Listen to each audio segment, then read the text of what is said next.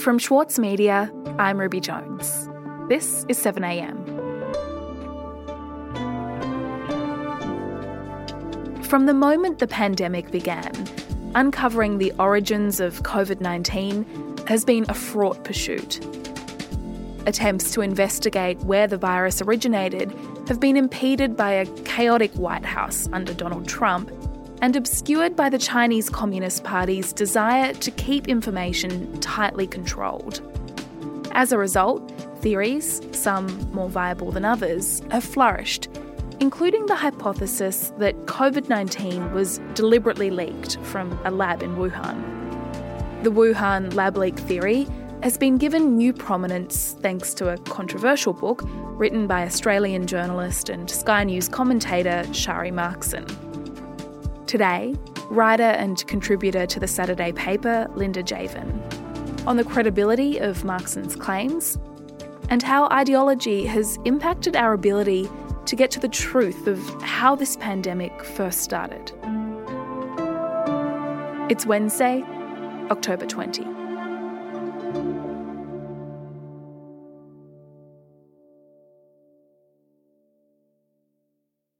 Linda, last time we spoke, you ran me through some of the different theories that were being discussed about the origins of COVID 19. Now, there is a new and somewhat controversial book that has been released about that very topic. It's receiving a lot of attention. Can you tell me about the book? Sure. It's called What Really Happened in Wuhan. It was my great honour today to host a virtual launch for Sharri Markson's new book, What Really Happened in Wuhan. It is a fantastic book. It's written by Sharri Markson, who is the investigations editor at The Australian and a regular on Sky News and a winner two times of Walkleys. Uh, it is about the origins of COVID 19, the search for the origins, I should say. It's of international significance, and it's great to welcome Sharri Markson to the program once again. Sharri, congratulations on the launch today on the book. Uh, as you know, I've, I've read every page of the book. It tells us a lot about the politics behind the search for the origins. It goes into the science, but more on the side that Sharri Markson is on. She is firmly on the side of the debate that this virus leaked from the Wuhan Institute of Virology. Chris Pursley, thank you so much. It was an honour to have you host the event today, and you did such a brilliant job, uh, as you always do, and you asked very insightful questions. And if anyone wants to catch up. And as you mentioned, the author, Sharri Markson, she's a journalist. She works at The Australian. She also has a, a show on Sky. But how did she come to be writing this book, a book about the origins of COVID 19? What's her connection to the topic? Mm. Uh, it's a good question. I mean, her she does have a personal connection, and it's a very sad one. Her grandmother died of COVID 19 in England, but that was relatively recent. She was already well into the research of this book. Uh, what exactly sparked it, I'm not sure. But I think that the fact that this story had a very strong uh, anti communist China element, had an anti WHO element, anti Fauci element, all of this fits in with a general worldview of the Sky After Dark crowd and, you know, the new Cold Warriors generally. So I think it's it's in a way it's a logical fit. Mm. So let's dig into some of the detail of what's in her book. Does she have much to say about how the US and the White House under Trump approached this? Yes, that's that's that's the part that I honestly seriously enjoyed. Um, I would call that the what really happened in Washington sections. Mr. President, what evidence were you presented with that convinced you that it did, in all likelihood, come from a lab? Well, I started hearing stories that you have also that there were lots of body bags outside of the lab. Body bags outside of the Wuhan Institute of Virology? I heard that a long time ago. Um, so she has incredible contacts, as you might imagine, for somebody who works for the Murdoch Empire inside uh, the Trump White House. Was that something that came from the agencies, the intelligence agencies? Is that what they were telling you? I don't know where it came from. Ask China. But you're going to have to figure that out, and you probably won't be able to do it knowing you. President Trump told me that there were body bags outside the. Uh, Mike Pompeo speaks to her. The leading China advisor, Miles Yu, uh, who's a military historian and Ronald Reagan fan, whose passion for exposing the Communist Party she finds admirable. She also talks to Pete Navarro, uh, whose White House office, she tells us, contained a stockpile of hydroxychloroquine to last the entire Trump family a lifetime. And then there's David Asher. David Asher also agrees that this could have been the first cluster of the pandemic. I said we could have, you know, our, the whole world could have been different. It would have been like stopping 9 11 before it happened who led the State Department's investigation into COVID 19 and characterizes doubters of quote unquote China's sinister intention in Wuhan within the American intelligence community, including their bioweapon specialists, as Dilberts, dimwits, and do nothings.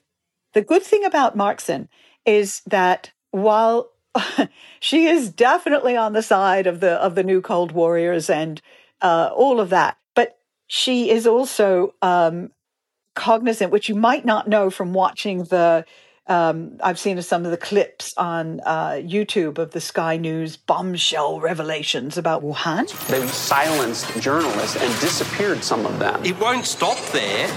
What led you to believe this came from a Wuhan lab? It was obvious there were body bags.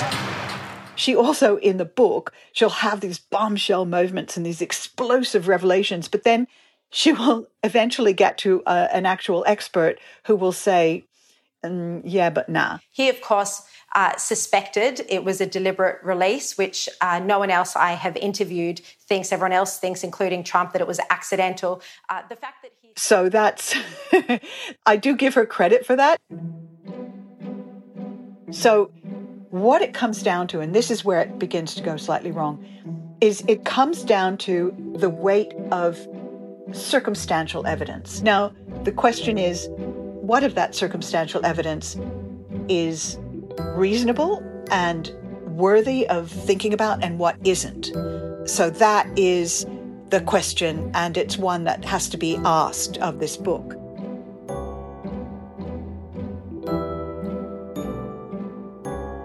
We'll be back after this.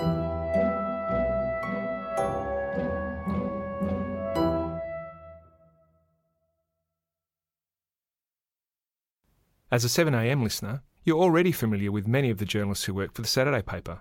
For a limited time, subscribe to Australia's leading independent news source, the Saturday paper, and you'll receive the Saturday paper's stainless steel coffee cup, made in collaboration with Fresco, for free. Subscribe from just $2.10 a week. Simply visit thesaturdaypaper.com.au forward slash offer. As a 7am listener, you value the story behind the headlines. That's why you should read Post, a free daily newsletter bringing you the top five news stories of the day, summarising each of their key points with links to full articles from a range of sources. Get the news you need to your inbox every weekday morning with Post. Sign up at thesaturdaypaper.com.au slash newsletters. Linda, we've been talking about Sharri Markson's new book, which is focused on the origins of COVID 19 and, in particular, this theory that it, it came from a lab in Wuhan. Her book lays out what was happening inside the White House under Trump, but she also looks at the other side, how things were unfolding within China. So, how credible is she, and how credible are her sources on that? Okay, there's some you know, absolute rookie errors like mixing up surnames and given names, whatever. Uh, a few sort of fanciful things about Middle Kingdom and everything else. Uh, now she has uh, a couple of people she talks to, and one of them is Wei Jingsheng. Wei Jingsheng spent 18 years in Chinese prisons for standing up to Beijing. In 97, he made global headlines when he defected to the United States. He's a very famous dissident. He was a former Red Guard turned democracy advocate. Wei still has impeccable contacts high up in the party. And they were telling him a virus was spreading in Wuhan in October. He did grow up among the sons and daughters of high ranking cadres. That's all true. But that doesn't make him, as Markson claims, a Communist Party insider and one of the founding 500 families. When did you first hear that there was a virus in Wuhan? was it during the time of the military games? Yes. I learned there was an unusual exercise by the Chinese government during the military games. And so I told Diamond about the possibility of the Chinese government using some strange weapons, including biological weapons, because I knew they were doing experiments of that sort. So Wei Jingsheng tells her a couple of things. One is that, and she makes a big deal of it. He tells somebody who tells her that he thinks it's actually possible that COVID 19 was leaked on purpose, possibly by Xi Jinping or his enemies, because anything is possible during a power struggle. And she does put it into the crazy trash, probably reluctantly, because she calls his uh, revelations explosive. I call them classic conspiracy theories but she loves these things. So she's putting them out there. So this is where it can get a little bit tricky because you can't put it all out there, call it explosive revelations, walk it back to, you know, the level of like, actually no one in intelligence um, thinks that it's that that the Chinese released it deliberately and then go, you know, maybe they released it deliberately. You know, Wei Jingsheng tells this story. Uh, you have to be able to know how to weight these things. Mm. And how should these things be weighed up, Linda? Taking all of Sharri Markson's claims into account and also the context that you have about China and the understanding you have about some of the sources that she's relying on, where are we left? How likely is it that COVID 19 came from a lab in Wuhan? And if that is a viable hypothesis, is it also possible that there was some sort of deliberate plan and that this was something that the Chinese government was involved in? The Chinese involvement is definitely involved in covering up stuff about the virus generally and its spread. We know that. We know that from the suppression of whistleblowers and from the arrest of citizen journalists. Okay. And that's their modus operandi. They cover things up, um, especially when it, when you have a, a fatal problem. People are dying. So, definitely, yes, there was a cover up. We can say that for sure. Definitely, the Wuhan lab is a possible source of lab leak.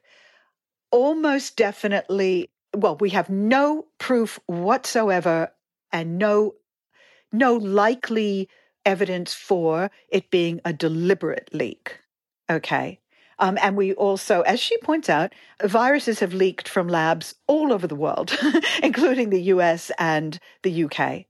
Bearing that in mind, then, do you think that this book is contributing to our understanding of how COVID 19 might have emerged at all? Yes and no. Uh, you know, I think you have to really read it with a lot of awareness. Um, you have to understand that her China knowledge is quite um, it's bitsy and flawed, and her China informants um, are definitely um, they need to be fact checked. Shall I say that? But you know what's really interesting about it is it reveals the politics behind the search for the origins. It we can see the power of Chinese dissident narratives in the West among policymakers. We also see that the way the Communist Party of China controls and suppresses information, in this case about the pandemic, creates this kind of clean slate on which anyone can write a conspiracy theory. But, you know, ultimately, we want to ask a couple of things. One is, how can we get away from political polarization, fouling important scientific and medical debates? This book comes from a very, very political place. And so when you say, what is the value? We need to be able to get through all of that and know what to believe and what not to, and why she might be going for one source and not another source. So we have to be I think this is one of the big lessons of the book is that its flaws come from that place. And if we can get away from that place, we might get closer to being able to look at questions like this with clearer eyes.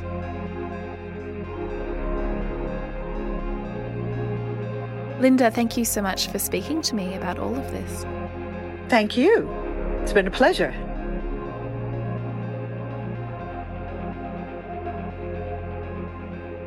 A quick note from me I'm taking a short break from the show. Osman Faruqi will be filling in, and I'll be back next week. Stay safe. Sloane Crosley is known for her funny and acerbic personal essays, but her new memoir digs much deeper to examine the loss of her best friend. Join me, Michael Williams, as I chat with Sloane about Grief is for People. Find it wherever you listen.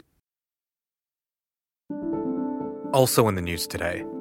Very good. Thanks for joining us. There are 1,749 new cases of coronavirus. Victoria's Premier Daniel Andrews has warned that unvaccinated Victorians will not be able to enjoy the freedoms granted to vaccinated people until well into next year. For instance, I'll give you an example. The Grand Prix is in April. I don't think there's going to be crowds at the Grand Prix made up of people who have not been double dosed. In a press conference on Tuesday, the Premier warned that restrictions on the unvaccinated could stretch into 2022. I'm not going to say to someone, "Oh, look, just wait us out, will you? Just, just, just wait four or five weeks, and then you'll be able to go to the pub." No, if you make the judgment to not get vaccinated. And New Zealand reported a record number of new COVID 19 cases on Tuesday, with 94 new locally acquired infections. It's the largest number of new cases the country has recorded since the pandemic began. Health authorities have warned that they expect to see an increase in the number of cases in the coming days. The city of Auckland will remain in lockdown for at least another two weeks. I'm Osman Faruqi. This is 7am. See you tomorrow.